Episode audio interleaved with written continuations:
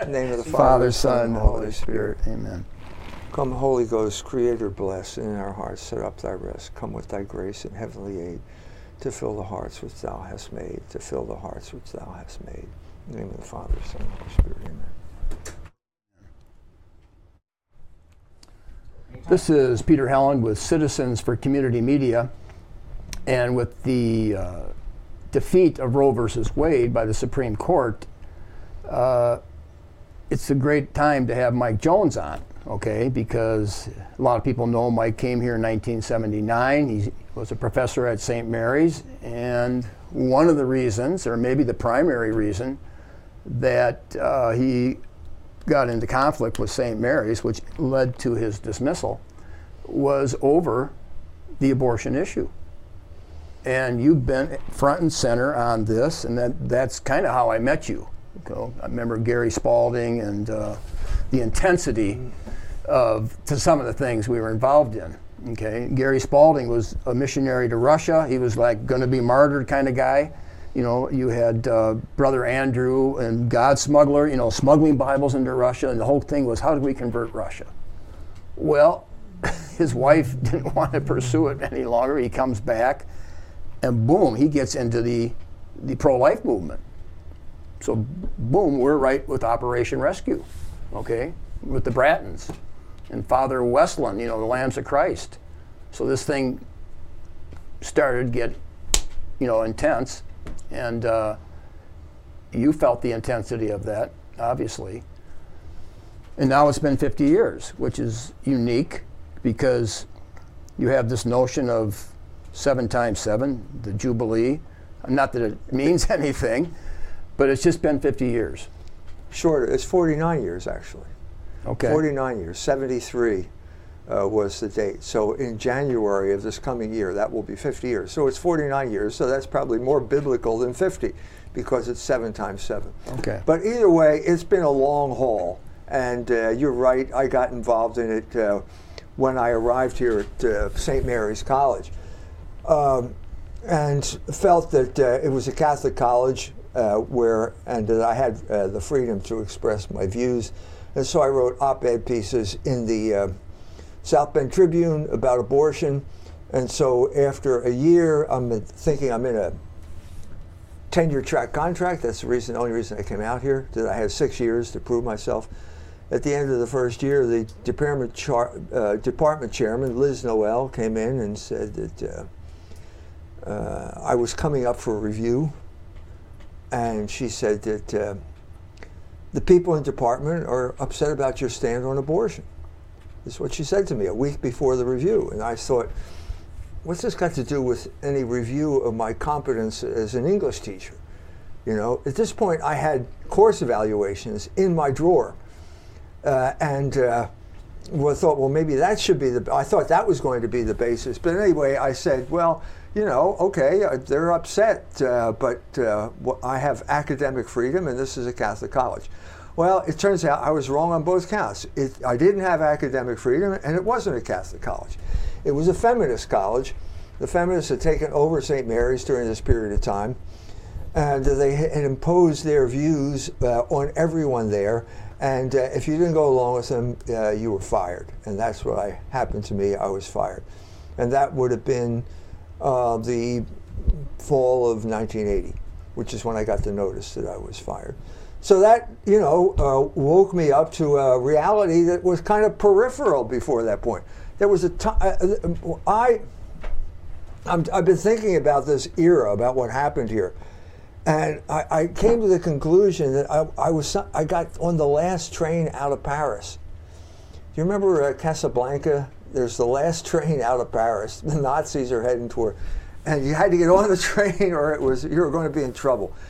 And I think the last train out of Paris took place in somewhere between 1967 and 1969, which is when the Cultural Revolution took on uh, uh, took off, let's say, and uh, part of that was certainly Roe versus Wade.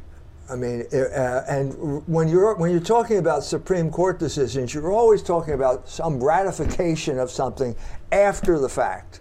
There's always something that starts, a movement that starts, and eventually percolates up to the Supreme Court. And at that point, it's either yay or nay whether it becomes the law of the land. So we're talking about 1967, the summer of love, uh, the beginning of the hippie movement in San Francisco, and this vibration is going out all across the nation. There's a strange vibration. They even made a song about it. Well, I picked up that strange vibration, and I had the sense that something was changing at that point. But, but, but was it changing partly because the media is telling you it's changing? Of course it is. I'm, I'm sensitive. It wasn't. It was certainly the media, and I'm talking about primarily Time uh, magazine and Life magazine. And one of the things that Life magazine did at this point, I remember reading it at the time, was they did an article on this weird drug called LSD. I had no idea what this was. But the, the people in the summer of love were taking this drug, and that was the future, and something like that. So we were being set up for something uh, that involved drugs certainly involved drugs. And nobody knew about drugs then. All you knew about was alcohol at no, that time. I mean, that was the big issue. Uh, you, are, you know, go down the shore and you go to a bar and you're underage and you hope you don't get arrested because you're 20 years old and you're one year under. This was the state of the art angst for my generation at that yeah, point. But drugs was something you did in private. Drinking was a social event. It was social drug. First of all, we didn't do drugs. No one did drugs no. in private. Just didn't, didn't do them. But this was changing, and part of it was the media. It was Time Life, and uh, this was part of the media uh, barrage, which I later, you know, you know, it, it, it, you're a guinea pig in an experiment. And the guinea pig doesn't know what's in the scientist's mind, and that's exactly the situation we were in. I thought this is Life magazine. We get it every week uh, it's just telling what. Well, no, it, it, was a part. There was an attempt to uh, engage in the social engineering of the culture. And there was no parents that were warning the children because they didn't know. No. Now, uh, I, uh, it, it, could be that they should have known, but uh, it was secret. So we're ta- what am I talking about? Secret. Secret what? Well, the, it was called the MK Ultra program, and it was part of the CIA and they were uh, the CIA had a problem with our generation. Uh, the CIA had come into existence in 1953. It was sort of there during World War II under a different name. Um, but they had a problem with our generation because our generation was against the war. And so this is a serious problem because we got to get these guys uh, dressed up as soldiers and send them over to Vietnam, and it looks as if it's not working out. So they used MK Ultra as a way of infiltrating the youth movement, which we thought was anti war. Well, it turns out it wasn't that simple because you had bands like the Grateful Dead, which was one of those San Francisco bands that everyone was hearing about. And it turns out they had a chemist there who was distributing LSD. Uh, so were they part of MK Ultra? Well, one of the guys there was part of MK Ultra, but it turns out MK Ultra had gone to San Francisco I don't know whether they had flowers in their hair, but they had set up three safe houses in San Francisco where they were doing uh, uh, espionage on the. Uh, they were surveilling this movement and trying to figure out where they weak points were and where they could enter. And drugs were where the the entry point. And they started spreading LSD use. Now there was another drug there called marijuana, and I think that proved. Well, in, in our town, when they had FM radio, my friends, it was a railroad town where I was born I'd visit my friend, and his buddies were into FM radio, which was Mayo, um, uh, Clapton, you know, those various groups, and they were into it. But what came with it, which they didn't want me to know because I was more athletics, was the drugs. Right. And they were taking the Quaaludes started coming in, and the marijuana, and it just started. Yeah. Now you're four years younger than me, and that's a very significant difference in this terms of this, mm-hmm. because the old, the older you were, the less chance you had to get sucked in. And this was a crucial difference. I'm reviewing a memoir of a woman who went through this. She's seven years younger than me, and that was a huge. She talked about her older brothers. I would be their age. The difference, huge difference here. Oh yeah, one year was a was a yeah. difference. so it was so it was sex, drugs, and rock and roll, and it was an operation. But part of the sex operation there were consequences to here. Uh, there's a consequence to sexual activity, and it, uh, believe it or not, it, it, can be pregnancy. You actually you can actually get pregnant from having sexual intercourse. I know this comes as a shock to a lot of people, but that was the main problem. According to the oligarchs, and the man who spoke for the oligarchs was Aldous Huxley, and the plan for our country was Brave New World, which was a utopian or dystopian novel about the future. But, but maybe but just to, just to throw in, I don't think a lot of young people understand the shift. Like my grandmother was the famous story with her is my my grandfather tried to kiss her like walking her home from eighth grade or something from school, and she slaps him and didn't talk to him for a couple of months. Yeah. Okay, and like my friend that I grew up with, he was in the other. He moved to the other town, but he was going like what we thought was the best girl in the whole conference. They went together for sixth grade to sophomore or junior. Didn't kiss. They were with the okay. All of a sudden, this thing is shifting so Right, quick. And it happened in 67. That's my sense. It happened in 67. I became aware of it in 67. I think everyone started to become aware of it in 67. A change, and it was sex, drugs, and rock and roll. And it was basically a black op that was being orchestrated by the CIA to basically destroy the uh, anti war movement. Now, but I'm saying that it happened before that. If you want the theoretician of this movement, it was Aldous Huxley. And the idea was Brave New World. And Brave New World said, uh, basically, he, he wrote an article, um, mm, gave a speech 25 years later, uh, so late 50s, and he said, um, you know, I read 1984, and I think my book is better because that's a much better way to control people than so like the terror of the gulag uh, and that type of thing. Because uh, what this does to you, these soft uh, instruments of control, uh, the goal is to make you docile but happy. Now, the one thing that makes you docile and happy is sex, and the other is drugs. Uh, but the problem with sex, so what's the problem with sex? Well, people get pregnant. Women get pregnant when they have sex. So that's the problem. It's, he called it uh, reproductive delinquency, which has always been an obsession of that class of people. It goes all the way back to Malthus, Darwin, those people. I'm talking about the English uh, ruling class and the WASP ruling elite in, in America, which got its ideas from them. So drugs were a better idea. But that, so that's going on at this time. This is uh, Summer Love. 67 is sex, drugs, and rock and roll. But let's go back to uh, abortion. We're talking about abortion here. Nobody uh, on a national level was talking about abortion in 1967. Contraceptives had been uh, decriminalized in 1965, Griswold versus Connecticut. Uh, but we're not talking about America now. We're talking about the elite centers of America. And one is California and one is New York. New York. And what do these two groups, uh, elite centers, have Well, we know because most people that were kind of tuned into their, their their culture, usually like in ours, there was one or two girls that, hey, she flew to New York to get an abortion. Okay, And why was it? abo- Why did you have to fly to New York? because your own state totally didn't allow it. Okay, so you have two colonies, let's say outposts here of progressive culture. What's the one group that controls both New York and California? New York and Hollywood, to be particular. It's the Jews. And the, the, the contraception, if you're talking about Aldous Huxley and those people, was a WASP crusade. It was the English ruling class elite crusade. The eugenics movement was the WASP elite, and that grew over this period of time. But suddenly, the Jews entered the picture, and the Jews entered the picture with abortion. So they weren't in the picture directly in the beginning. No, no, absolutely not. Absolutely not. So they, they end and up. you're, you're beginning you're beginning to see the rise of Jewish influence in our culture at this point. And the man who was the head of the curve at this point was a Jew by the name of Bernard Nathanson, mm-hmm. famous Jew who was the leader. He and a guy named Lawrence Lader in New York City got together on some evening uh, in Manhattan to talk about James Joyce, and they ended up talking about abortion. What's the connection? Good question. you have to ask. They're both dead, so we can't ask them anymore. But it was like James Joyce's modernity. It's the Irish Catholic take on modernity. It was uh, cutting edge literature.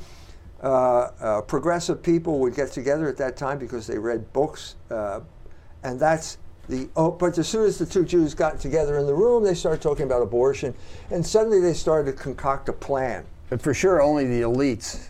I had, I had a friend that was like sixth grade. He moved in seventh grade, and he could read James Joyce, and we were like, you know, frozen in our seat. This guy. Yeah. Well, that's what happened. and, and so this could not have taken place anywhere else but in New York City because of the Jewish dominance of the culture. And the main um, accessory in this regard was the New York Times, the Jewish paper of record. And if the, so, so you got this is 67 now, and you got that going on. 67 is when the Jews broke off uh, their connection to the Black Jewish Alliance, otherwise known as the Civil Rights Movement, because the blacks were getting uppity, and there was the Brown uh, Ocean Hill Brownsville School Board, where the blacks took over the school board and they, spelled, expelled all the Jewish teachers. So this outraged the Jews, and at that point they switched their allegiance to Israel rather away from the Civil Rights Movement. That's what's going on at this time and uh, 67 is uh, uh, also the other great event that's percolating up through the New York Times is the Holocaust. Up to that point, that wasn't. Even it wasn't a. It wasn't a, a. There were no Holocaust museums at this point. Okay, and it's the same group of people who's promoting all of these things, and it's the New York Times. It's the Sulzberger clique the Sulzbergers own the New York Times. It's basically the Jewish paper of record, but we don't want to talk about that. We kind of hide. It was the time of uh, crypto Jewish influence. Maybe I can just, okay, so by the time I went to Innsbruck, 72, 71, 72, which is not far from Dachau, it wasn't that big in my head. The Holocaust was it not. It hadn't come that. So the crucial moment here is uh, the publication of a book called The Painted Bird by a, a, Polish Jew by the name of Jerzy Kosinski. Uh, this became a huge bestseller, and I read it when it came out. It I, came, I didn't even hear of it. Yeah, yeah, because well, because I was living in an apartment building where everyone else in the building was a Jewish communist. Some of them were in the Venceremos Brigade. Some of them were Jews who weren't, you know, in the Communist Party. Then one of those Jews gave me a copy of The Painted Bird by Jerzy Kosinski. So I'm reading this thing, and it's kind of this dark story about a young boy who's all alone in Poland, although that wasn't really clear. Uh, and the Nazis come in and what he had to put up with. And basically, it, it, the, the story was that the Poles were bad people that was an interesting aspect that I had never th- thought about before. I'd seen enough Nazi movies to see the other thing. So all of these things come together at the same time. And you've got this is the beginning of the rise of Jewish power. These are actual crucial elements that you bring these together and you have the building blocks of Jewish hegemony over your culture. And in Madison, Wisconsin, it was getting well, at that point, this is also exactly at this time, uh, the Communist Party in New York City sent a bunch of young Jews. One of them is Ron Radosh, mm-hmm. so you can read his memoir. It's called Commies, and he was sent to Madison, Wisconsin, to take over the university. This is all part of the hidden Jewish lore where they get together and talk to each other about this kind of stuff. Although Radosh did write a book, and David uh, Horowitz was also part of this whole operation. Okay, it's part of the Jewish takeover. That was an abortive uprising that led to the bombing of a building and blah, blah, blah. Uh, and the, uh, uh, that wasn't really the way they took over. Okay, although they, they eventually the, the Solons, the lawmakers of Wisconsin, decided we're going to have to keep the Jews out, so we'll raise the price for out-of-state tuition, which just made them more money, and it didn't do anything because they couldn't say address the issue, which was the Jewish issue, the, the Jewish. They could address it behind the scenes because we knew about it. Yeah, they would talk about it behind the scenes, but polite people don't say that word. As a result, the Jews took over the culture. This is so we're talking about the, the crucial issues of the creation of the state of Israel or the support now of the state of Israel. Well, 67 was a huge shift because of the war. A huge shift because of the war uh, the beginning of the abortion movement, which was a Jewish movement from beginning to end. It wasn't like contraception. And this is exactly what Bernard Nathanson said in his memoir. There was crazy Jews from New York City, and if everybody knew that, it never would have passed. And the third one was the Holocaust. Okay? All of these things provided the foundation for the Jewish takeover of our culture. Now, we're at a point now uh, where I'm saying that era is coming to an end because of the reversal of Roe versus Wade. Right, which, which lends more significance So when Donald Trump came into town and we were there. You know, he spoke downtown here. That was one of the main reasons I felt compelled to support him because the potential, because we knew it was going to be two or three Supreme Court justices, the potential of putting in justices that would go after Yeah. things like. So he was completely consistent uh, from the beginning with that. Uh, if we uh, just as a reminder of what was going on at that time, uh, George Weigel, the Catholic neocon pundit from Washington, who uh, is a big supporter of the, the Jewish piano player in the Ukraine, came out in National Review, the official conservative thing, and said, we have a duty not to vote for Donald Trump. Now, if everyone Catholic had followed Donald uh, uh, George Weigel, we'd still have abortion, wouldn't we? Thanks, George. No, Thanks for that good advice. No, eh, people at- attacked you all the time. Why are you supporting Trump? The bottom line was there's going to be two or three Supreme Court justices, and I was at the Alliance for Community. No, I'm sorry. I was at the um, Alliance to Defend Freedom, which was in a meeting in Phoenix. I was with Pat Mangan, and then we went to that, and then we went to the Heritage Foundation, and this is before Trump was going to beat um, uh, Cruz. But the issue was we were constantly looking what judges is the Heritage Foundation supporting? They're the same ones the Alliance Defense is supporting. And we're going, it's all about are we going to pick the right judges? That's what the issue Yeah, was. Yeah. So, something new happened here. Now we're talking. I'm talking about the perspective of a 49 year year long war about abortion that I entered early on, and had been involved with this all along for certainly for the past 40 years, over 40 years now that I've been running this magazine, and that was that the Jews now, after the brief of Justice Alito got leaked, the Jews immediately came out of the woodwork. No one, no one, no one had associated Jews with abortion before. It was clear. I mean, nobody. It was women's rights, and it was blah blah blah. Suddenly, uh, the threat of abortion coming to an end brings all these Jews out of the woodwork, and one Jew after another across the board, across the country, is announcing that abortion is a fundamental Jewish value. We can run the, the, the picture. I'm going to put it on the cover. We've, I've already tweeted the picture. All over the country, there are Jews protesting, saying the same thing. Abortion is a fundamental Jewish value. And then they take it a step further and they say, if you ban abortion, you will prevent Jews from practicing their religion. The ADL said it. Every major Jewish organization said it. This is incredible. No one had ever said this before because I think they didn't understand the principle that they were operating. They panicked. I don't know why they panicked. The guilty flee when none pursueth. So they panicked and they said this. And I think they panicked because they understand that abortion is fundamental to the Jewish hegemony over our culture. And beyond that, what Roe versus Wade meant was the fact that the Jews had imposed their religion on the entire people of the United States of America. And we have been living under the Jewish religion for 49 years now. And we didn't know. And suddenly the Jews announce it. And they're all in agreement. So I'll say, I've been saying, you know, right around this time I started saying, Jew, Jew, abortion is the Jewish sacrament. I mean, about the time of when? A couple of years ago? No, it's it's fairly recently. I think I started to pick up the vibrations Yeah. the same time the Jews did.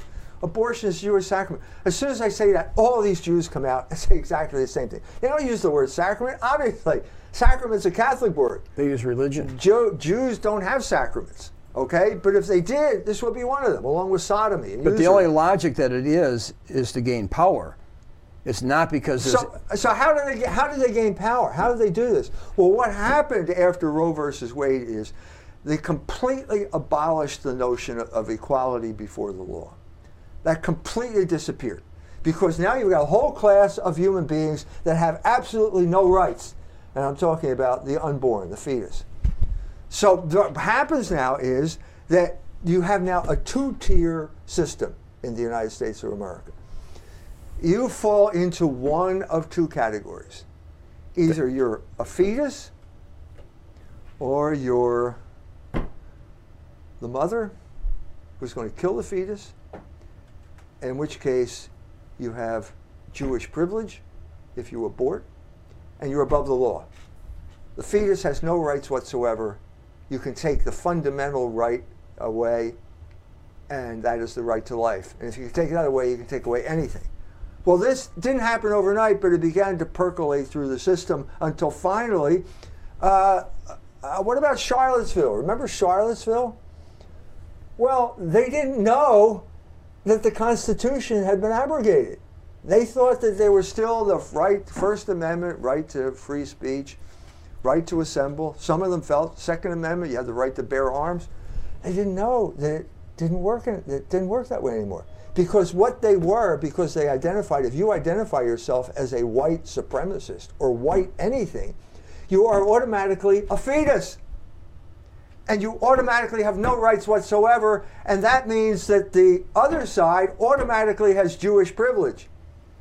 And the lady who had real Jewish privilege was a, a Jewish lady lawyer by the name of Roberta Kaplan and she raised a lot of money to basically wage lawfare against those poor white boys who showed up thinking they had a right to assemble. In Charlottesville. In Charlottesville. that was no. And the, the next example, even more striking, is January 6th. Now, I don't want to let the cat out of the bag here, but there's someone in this room who went to January 6th. And I'm not going to say who it is. Yeah, I was at the Alliance for Defending Freedom, the Heritage Foundation. It was consistent.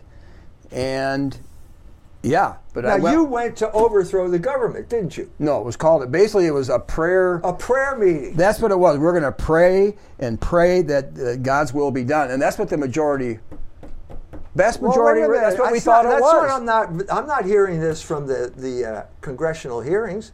I'm not hearing this in the Washington Post. All I'm hearing is the word insurrection. Insurrection is the category of the mind that got imposed uh, on that event to destroy it. Well, there was traps, and I definitely was. I was expecting traps. I didn't know what of what nature, but we knew it was going to be a trap of some kind, and so for sure, not give the appearance that you're breaking any law whatsoever. Right. So they were lured into a trap. The FBI was involved. They're classic entrapment guys. And uh, these poor bastards got lured into something that was way over their heads because they didn't understand the fundamental change that had taken place under Jewish hegemony in our culture, which is basically if you uh, uh, you think you have rights, you're basically a fetus.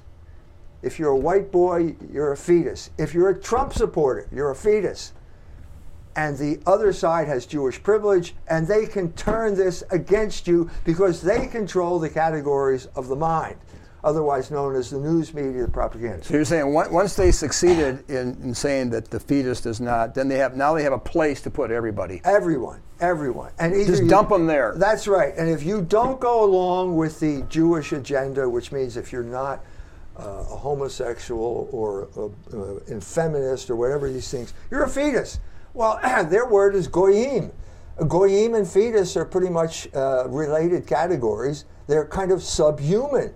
Both of them, according to Jewish thinking, are kind of subhuman. And the fetus doesn't become a human being until it starts breathing. I don't want to get into halacha here, okay? Because, you know, if there are three Jews, there are five different opinions, and you can they can figure it out. All I'm saying is that every major Jewish organization came out at this time uh, with the leaking of Alito's brief and said abortion is a fundamental Jewish value. So, what is the fundamental principle of Jewish culture? The fundamental principle that unites the Holocaust narrative, the abortion hegemony over our culture, and the state of Israel is that truth is the opinion of the powerful. That is the rule now. Well, uh, the Talmud is an interpretation. And so they're making the interpretation, they're saying, we've interpreted to be this. And, and what's, the, what's driving their, their interpretation? It's to stay in power. I mean, what are you Right. suggesting? What are you suggesting? I'm is, saying I'm saying that the, the, the Jews were heavily invested in abortion for various reasons, but the main reason was that they saw it as their cornerstone of their hegemony over American culture. The, the parallel is the pharmaceutical industry. This was Eustace Mullins. We listened to this 25 years ago.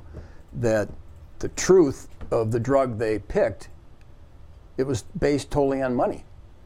That's why they picked it. So it had nothing to do with good good medicine. There's a game being played, and we're Right. being we're being Right. And so, Deceived. we- yes. And so medicine was corrupted. We have the big Jew Bourla now, who uh, is the head of Pfizer, making money hand over fist by making people sick, destroying their immune system. And if you question that, you go, uh, you're going to be punished by being excluded from uh, the internet. This is precisely, we are at the, this is, let's put it this way, in historical context, it was the ADL's hate speech campaign. Okay, at this point, this is 2019, uh, where people are starting to wake up to the fact that pornography is a form of control, at least partially because of the book I wrote. Okay, and now the Jews are getting upset because they're losing control of the narrative. And so they go all out on this ADL hate speech campaign. And what is hate speech? What is anti Semitism? It's any speech that the Jews don't like. And believe me, the one thing that Jews really don't like is any challenge to their political hegemony over your culture. As soon as you start talking that way, they get upset and they want to punish you. Nothing new when uh, St. Uh, Stephen started to refute the arguments of the Jews, what did they do? Did they argue? No, they picked up stones. When the Jew gets upset, when he, when you say something they plug their ears. that the Jew can't refute, he can't, he can't refute it. He doesn't say, "Okay, you win. You're right. I, I accept what you say." No, he picks up stones. They engage in violence, and that's exactly what they're doing. And I think that the so the the, the canary in the mine was the uh, hate speech campaign. Jews are losing control of the narrative, and then we got COVID as an attempt to bring it back, bring these the goyim back under control, and that's kind of worn off. And now we have Roe versus Wade, and they're really upset now because Roe versus Wade is Jewish. It's the Jewish religion that got imposed on us. Abortion is the Jewish sacrament that got imposed on us in 1973, and it looks as if that's going to go. Well, abortion is also, like you're saying, they don't want to hear the truth. So it's like throwing stones at Stephen. In other words, in a lot of cases, probably the majority of cases, people uh, have conceived a child out of wedlock, okay, Ill- illegitimately. And instead of reasoning it through and repenting and addressing that, they go to violence, like they went violently on Stephen. They go to violence and they kill that baby and they won't confront their Right. own sin. Right. And this is not new with the Jews. And I've also claimed that, uh, wait a minute, this, we, I've heard this story before. It was in the Old Testament. The Jews were always falling away from the covenant that God made with them. Even after they, they, God delivered them out of the bondage of Egypt, how long did it take before they started worshiping the golden calf? What was it, months? You suddenly forgot that he provided manna in the desert? So this group of Jews, this group of Hebrews, was always there. Uh, you can say, I think that even the, the, the Bible says basically it's only a remnant that's going to remain faithful. When I was reading the book of Sirach, it says there was only three kings that were, um, even in the King James, th- th- they have the book of Sirach. Uh, only three kings that were not defective: David, Hezekiah, and Josias. The other ones were extremely sinful. That's quite a few. And what does sin mean? It means worshiping, fundamentally worshiping other gods. That's what it false meant. gods. And how do you worship false gods? How do you worship that? By engaging in temple prostitution. And then when the temple prostitute gets pregnant, you offer that baby up to Moloch. So the Jew, well, the group we call Jews, are Moloch worshippers. This is what this is. This is their. That's who your father. That's who their father is. This was the dispute that that uh, they had with Jesus. Well, the, the, the typical falling away, if just like if you're, I mean, this, I use this. But if you're on the school bus, on a trip, you're in seventh or eighth grade, you know, and then what's the big scandal? What's the big corruption that's going on? You hear that some girl kissed a guy, mm. okay, and everybody's like, "What's happening? Is the culture falling apart?" Okay, we don't have those terms. But these things are significant because if, if it goes unchecked, where does it lead? Okay? And when a culture doesn't keep itself tight, like a lot of cultures do, like Japan does, like Korea does, right? They're only like 3% out of wedlock, where we're 40% out of wedlock. We have lost t- tight, tightness on our customs. You know, Talking about uh, what we're talking about here is the growing Jewish control of our culture that was based on the moral corruption of the majority of the people of this country. And the main vehicle for that was sexual liberation, and the Jews were completely behind sexual liberation from the beginning. The Jews were always involved with pornography. The Jews were involved in you when they took over Hollywood, they took over the film industry. They were always using films as a way of subverting the morals and ridiculing the faith of the majority uh, of the population here. They've never stopped doing that. Right, and it was on. You know, the big issue was, you know, you're going to hold a girl's hand, then you're going to kiss her, and then you go, oh, and then you know that that would be it, or, and then, but little by little, especially in the 65, 67, I mean, it just sped up, and before you know it, girls are getting pregnant, which was unheard of. Right. And this is what this is what happened during this period of time. And it was all based on this, those three, you know, the rise of Israel, the rise of the Holocaust narrative, and the rise of abortion. Also, we have to bring in the obscenity uh, battle that was taking place at that time. The production code. The and all that. production code was always a hindrance. The Catholics had always uh, controlled Hollywood, uh, controlled it from 1933 up to 1965. And 65, they broke the code, the Jews did, with a Holocaust porn film called The Pawnbroker. That's what broke the code. So these things are all related, and this is how they created hegemony over our culture. Now, this was a battle during this time in the Supreme Court. Well, what were the fault lines in the Supreme Court? 72, 73, led up to. I'm saying for the entire 49 year period from 73 oh, to. okay. What were the fault lines? Was it white people versus black people? No. It was Catholics versus Jews, with the Protestants in the middle. So this is, again, further substantiation of my theory that the real ethnic identity in America is religion as the basis for your ethnic identity, according to the triple melting pot Protestant, Catholic, and Jew. What's the prime example right now? Samuel Jackson, the uh, black actor, just uh, tweeted an attack on Clarence Thomas, and the gist of the attack is that he's calling Clarence Thomas an Uncle Tom. Now, you're, in other words, you're a traitor to your race. Well, wait a minute. That's not the issue here. Why did why did what what is what is uh, Clarence Thomas's identity? Is he black? Well, what's the black position on abortion?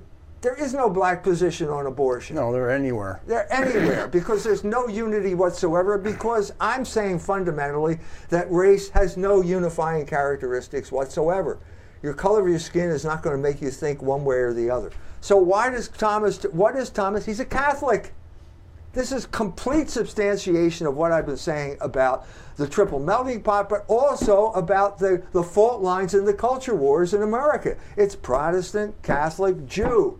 And over this period of time, the Protestants just dropped out uh, because they're, they're kind of going out of existence. Certainly, the mainline Protestants Yeah, it's uh, shifted off powerful, into a they have kind of disappeared. They have no significance whatsoever anymore. And it came down to a battle between Catholics and Jews. And suddenly, with the demise of Ruth Bader Ginsburg, the, the, the lady who really believed that abortion was a Jewish sacrament, uh, the power base shifted with Donald Trump appointing people, and suddenly the Catholics idea, it's not all Catholics, but the, the Catholic ethos took predominance, and people like uh, Clarence Thomas, uh, the senior member on the court, was able to articulate the Catholic position in a compelling way, and the law of the Lord land changed. Yeah, Now- because yeah, with Ginsburg going out, then Amy Coney Barrett just snuck right in. right.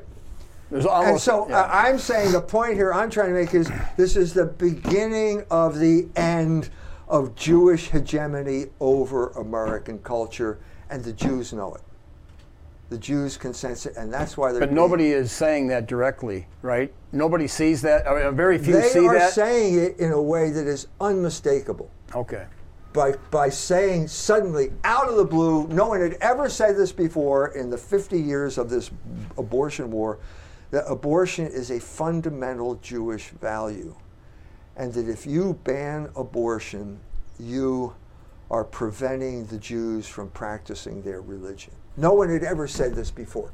Now, what they're really saying is that Roe versus Wade was the imposition of the Jewish religion on the entire people of the United States of America. And, That's what and they're the really Jewish saying. and the Jewish uh, worldview, and the Jewish control. but that went That's what I'm saying. Yeah. That's exactly what that. First of all, if you get everyone to think like a Jew, then it's easier to control them because you control their thoughts. And that's precisely what happened over this period of time. Uh, the WASP ruling class simply evaporated over this period of time. So you can, the, I think the crucial year in this regard was 1978, uh, which is the year that Nelson Rockefeller died and John D. Rockefeller died, who were the, the paladins, the, the great representatives of the WASP ruling class. And their great cause was, of course, uh, eugenics and uh, contraception. But when, when people like that died, there is a transition to There's a a transition, and, and that point. So at the beginning, if you go back to the period, like right after World War II, the CIA, it's a WASP operation. It's basically guys from Yale and Harvard um, running the CIA, and you got Jews as the junior partners here. So you have Sidney Gottlieb, Jew who's running MK Ultra. MK Ultra is full of Jews, okay, but they're they're kind of the junior partners here. Over this period of time, they WASP went out of existence, and the Jew became the senior partner and took total control of our culture. Total control. But is, isn't it unrealistic from a logistics and a strategic way of looking at things that you can expect that 3% of the population is going to absolutely get control? Aren't they afraid of the 97%? No, it's not unrealistic. it's it's implausible if you have representative government. If you have representative government, then how is three percent going to take over the population, or two percent going to they, take over the they, population? they, they take over the definition of representative com- government. right. They, they- And also, they buy off the politicians. So you have the rise of Jewish money. Casinos, good example of how Jews concentrate money, steal it from everyone else. That used to be illegal, but hey, no, we're going to have freedom now so that Dan Gilbert can uh, ba- basically, and Sheldon Adelson can name all the politicians. well, I read 25 years ago 60% of Democratic money came from Jewish donors and 40% of Republican money came from Jewish So, donors. so what they what they understood over this period of time is sure a minority can take over and rule the majority. That was the message of the Bolshevik Revolution in Russia. It was a Jewish political movement. Uh, not every Bolshevik was a Jew, but the movement was Jewish and could never have succeeded without Jewish leadership. But they have to and, use a and Jewish money, by the way, Jewish money uh, by uh, from Jacob Schiff uh, giving money to Trotsky. It never could have succeeded without that. Okay, so it was a Jewish. Uh, so you don't need. I mean, proof. Uh, Bolsheviks are proof that a small minority can take over a huge country. Took over Russia and ruled it for what? Seventy years. But that was because of the total trauma of World War One. Where was our trauma? Civil War? I mean, the '60s trauma or what?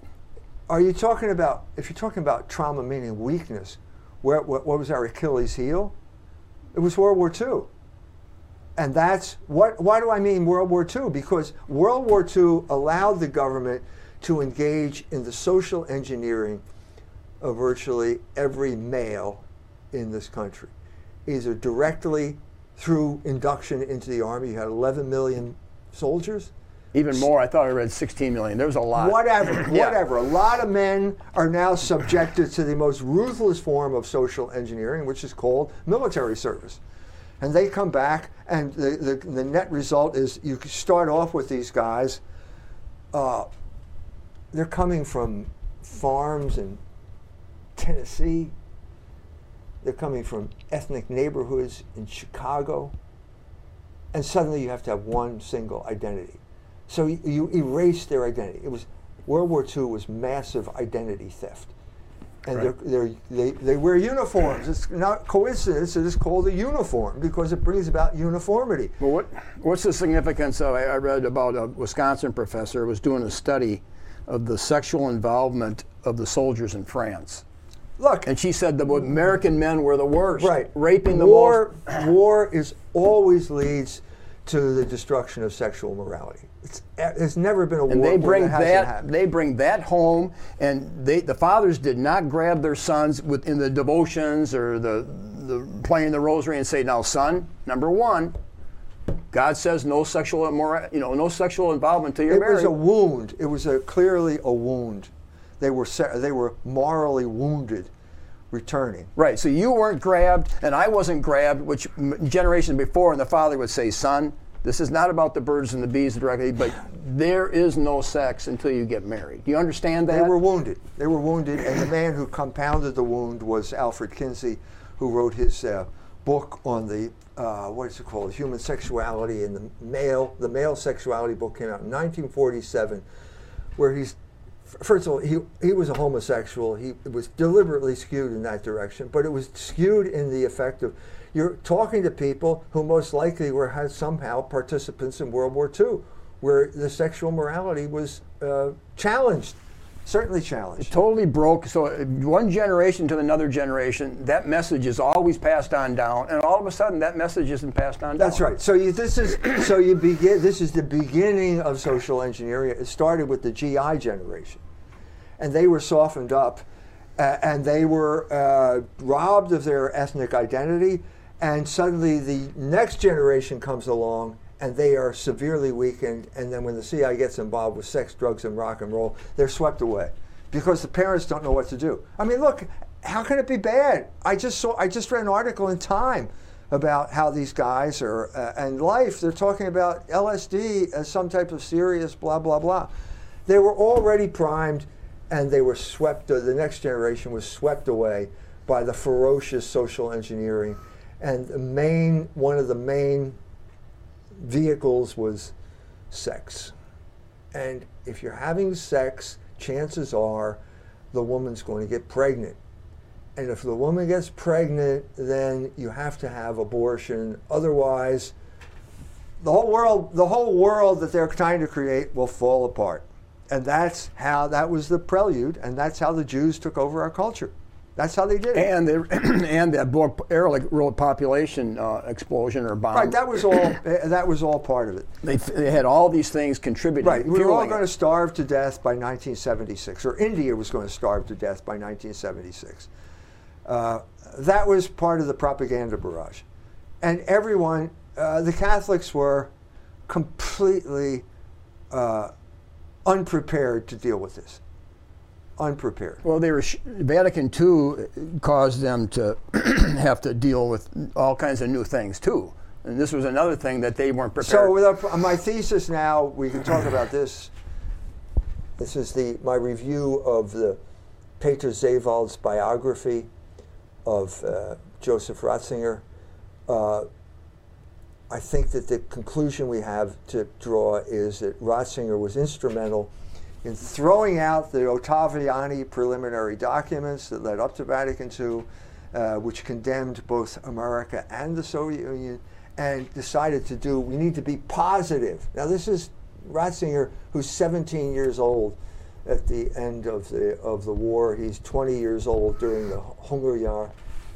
he imposed the Holocaust narrative on the Catholic Church, and it came back to destroy him. That's what destroyed him. When the Williamson affair broke him, he was accused of letting a Holocaust denier into the church. He didn't know what to say. Didn't know what to say, and he was swept away by it. Did the Germans? The Germans actually ended up believing the Holocaust narrative. It's you got look. It's uh, if you don't believe in it, if you state publicly you don't believe, you go to jail.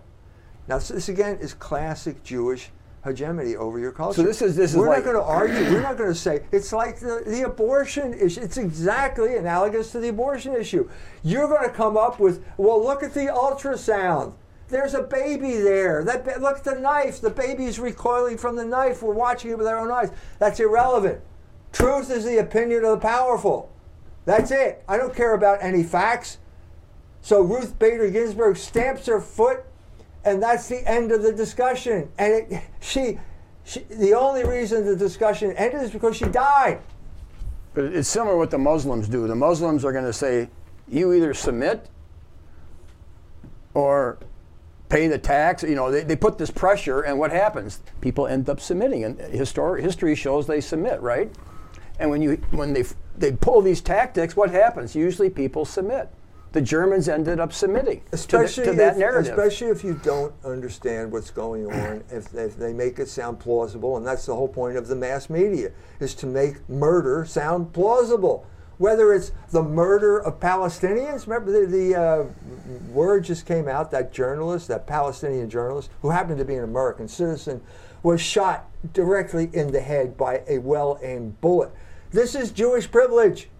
This goes back to the abortion thing, back to the Holocaust narrative, back to the uh, shift on Israel.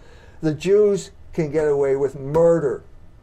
The classic example of Jews getting away with murder was Roe versus Wade, the abortion decision. The other classic example is Israel. This is the Jewish hegemony over our culture, and I'm saying it's over. This is the beginning of the end, and the Jews know it. Um, this is what they've always been afraid of, right? Wouldn't, wouldn't Well, they be guess afraid? what? Uh, there's talk now in Israel. The longest that any Jewish kingdom has lasted was 77 years. You mean like you're talking all the way back to King David, or Yeah, I'm talking about the, the, those Jewish kingdoms. Well, we're coming up on that, and the Jews are getting worried. I mean the kingdom started with World War II. Or are you talking about um, I'm Israel? founding of the state of Israel. okay, Israel. founding of the state of Israel. Well, that's the year I was born. I'm 74 years old. I guess you've got what do you got? Three more years? This is the way the Jews, I'm, the Israelis are talking this way. They have this idea haunting them that this may not go on forever. True, but we're tied at the hip with Israel, aren't we, as a nation? Or are we not? I am saying that once you pull out Roe versus Wade, it's the beginning of the end of Jewish hegemony over your culture. Maybe there's a supernatural element. Maybe the devil needs this type of human But, but on the surface, all it does is go back to the states. so, so on the surface, it looks like well, nothing's really changed. You may have to drive hundred more miles. Everything has changed because the government is no longer giving its approval to murder. the federal government. I'm saying the government, the government that we live under. And the laws in states like Wisconsin are going to uh, automatically snap back to the status. trigger, trigger back, they call it the trigger laws. Yeah. They're going to snap back to the status quo ante. But how about New York, California, which is going to allow abortion? You're going to have a divided country. And that's a- Ah. an admission that the empire is over. The whole point of the empire is you have to unite the country to project power outward. Now we're going back to the original st- original state of uh, the country, which was basically independent states who united together. Nobody claimed that the people in Massachusetts agreed with the people in Virginia. They did So not. this agree. is this is a, this is a breakup of Washington D.C. power. That's right. Because now you had to be living under the fiction. There's no difference between Massachusetts and Washington. There's no difference between Greenwich Village and Mississippi. Well, no, that illusion. Now there is a difference. Now it's over. That illusion is gone, and that is head. Now we're heading in the opposite direction, and that is the cunning of reason, and that is how God works in human history. Good, good. Period. I think are we wrapped up here? Okay. Uh, Citizens for Community Mu- Media here in South Bend. This is going to go on the local public access, and we'll put it up on the YouTube. Be on all of our YouTube outlets, or all of our media outlets. Yes, yes. Till next time. Nicodemus come to visit Jesus, but at night But on that fateful day, Christ took all his tears away. Nicodemus believed the good news. Peter swore that he'd be true to Jesus, then denied